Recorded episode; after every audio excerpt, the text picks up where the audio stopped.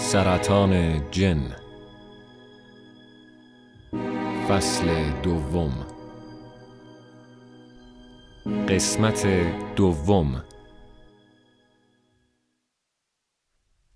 سرطان جن یه پادکست سریالی تو ژانر وحشته. اگه فصل اول گوش نکردین حتما حتما اول فصل اول کامل گوش کنید تا فصل دوم براتون لذت بخشتر باشه. سرطان جن اثر رامبد خانلری یکی از تواناترین نویسندگان حال حاضر ژانر وحشت ایران نوشته شده. پیشنهاد می‌کنم با یه سرچ ساده کتاباشو پیدا کنید و بخونید و لذت ببرید.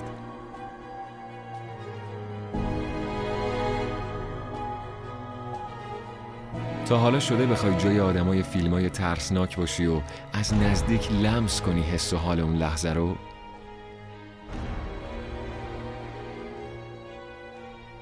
پیشنهاد ما اینه که یه سر به اتاق فرار انیگما بزن.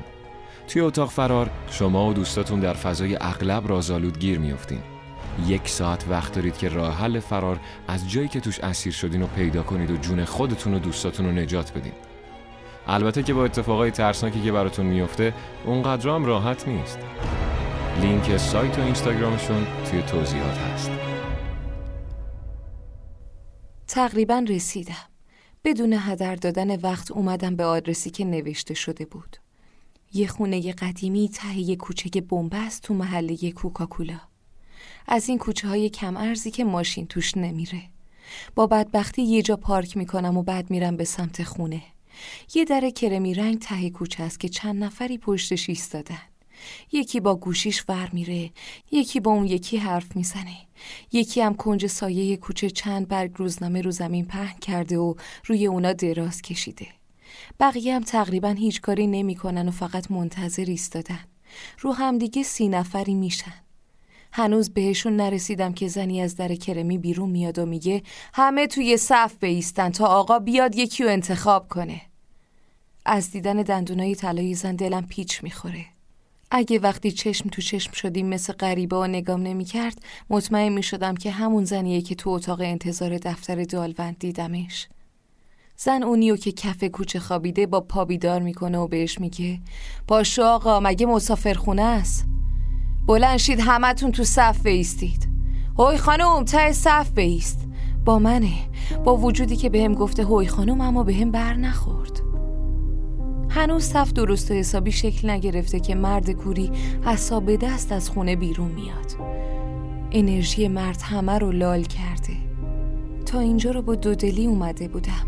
کلی توی راه به خودم فوش دادم که دختره بیشور بعد از این همه سال درس خوندن و ادعایی که عالم و آدم و از پس و پیش جر دادی می‌خوای بری خودتو بسپری دسته دعانویس می‌خوای؟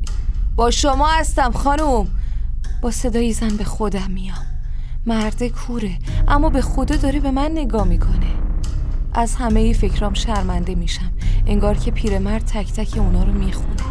زن با دست اشاره می‌کنه که به سمتش برم. درست وقتی که کنار پیرمرد می‌رسم رو به هم میگه شاید کار بدی نکردی که با این ادعا و بعد این همه سال درس خوندن خودتو سپردی دست من دعانویس همه یه بدنم یخ می‌کنه. انگار که بلند بلند فکر کرده باشم. یا که مرد همه فکرامو خونده باشه. مرد به سمت خونه را میافته. انگار که به گردن من افسار انداخته باشه و افسارم توی دست داشت باشه بدون گفتن هیچ حرفی درست عین یه بره مطی دنبالش را میافتم. زنم پشت سرمون.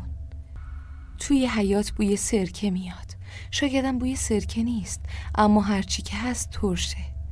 یه دستشویی یه حوز سیمانی با یه تیکه شلنگ بریده شده یه راه راه که از شیر بالای حوز توی هوا سیخ مونده. یه درخت انار و بعدش هم یه خونه قدیمی. یه هزار پای بزرگ از روی کفشم رد میشه. انقدر بزرگ که وزنش روی پا منو متوجهش می‌کنه. چند تا کاسه ملامین لب و لب پر از شیر این گوشه و اون گوشه حیاته.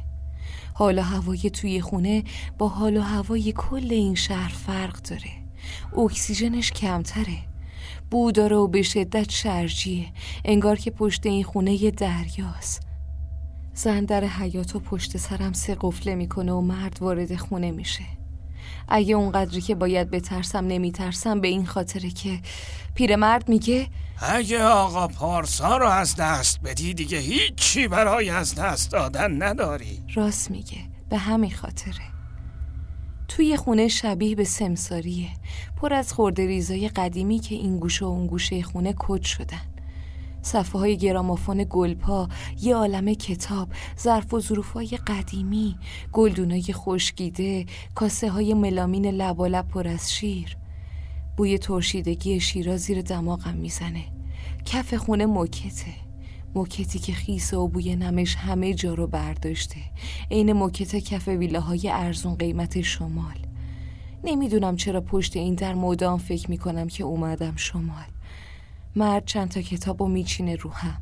یه کاسه شیر می‌ذاره کنار کتابا. چند تا کتابم کمی اون طرفتر انگار که داره پایه یه چیزی رو درست می‌کنه. یه تخته میندازه روی کتابا و بعدش هم یه شمد قهوه‌ای کبریتی پهن می‌کنه روی اون. یه چیزی شبیه کرسی درست می‌کنه.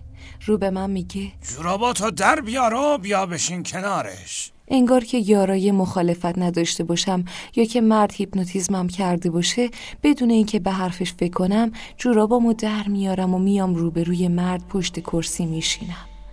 مرد میگه دستمو بذارم روی میز.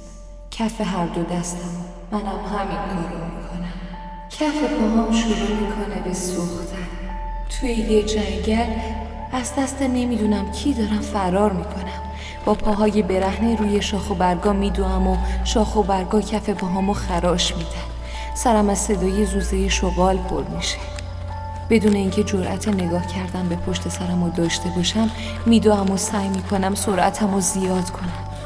با همه یه جونی که توی بدنم دارم میدوام نفسم به شماره میفته ریه هم از درد در حال منفجر شدنه. اما یه چیزی که نمی‌دونم چیه منو مجبور به دویدن با تمام قدرتم می‌کنه. من میدوام و مدام از یه چیزی دور میشم. شاید از شغالایی که صدای سوزشون لحظه به لحظه بلند و بلندتر میشه. شرجی هوا ریه هامو خیز کرده. حالم اصلا خوب نیست. چشمم میفته به یه نفر که چند متر جلوتر از من در حال دویدنه و مدام خودشو بین درختها پنهون می‌کنه. انگار که می‌خواد من گمش کنم. اون میدو و من با همه ی وجودم به دنبالش میدوم تازه می‌فهمم که این من نیستم که دارم از دست کسی فرار می‌کنم. این یه نفر دیگه است که داره از دست من فرار می‌کنه. یه نفر که انگار من تا سرحد مرگ ترسوندمش و اون برای نجات جونش همه یه تاب و توانش رو روی پاهاش جمع کرده و با همه یه سرعتی که داره از دست من فرار می‌کنه. پیرمرد سرم داد می‌زنه. و من بدون اینکه به حرفش گوش می‌کنم به دویدنم توی جنگل ادامه میدم. پیرمرد با صدای بلندتری تکرار می‌کنه. دارم به اونی که از دستم فرار می‌کنه نزدیک و نزدیکتر میشم. فقط چند قدم دیگه مونده تا دستم بهش برسه و بگیرمش و بچرخونمش و ببینم کیه و چرا داره از دست من فرار می‌کنه. این یکی رو بلندتر از دوتای قبلی میگه. دستم بهش می‌رسه. چنگ میندازم پشت لباسش و میگیرمش و بدنش رو تاب میدم. میچرخ و روی زمین میفته از دیدن قیافش سوز به همه بدنم می‌زنه و برای یه لحظه حس می‌کنم که فلج شدم. جلیل روبروی من افتاده کف جنگل و با نگاهی ترسیده به من نگاه می‌کنه. شروع می‌کنم به تکون خوردن.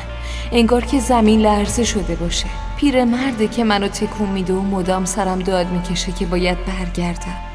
من برمیگردم توی اتاق پشت کرسی با پارچه قهوه‌ای کبریتیش.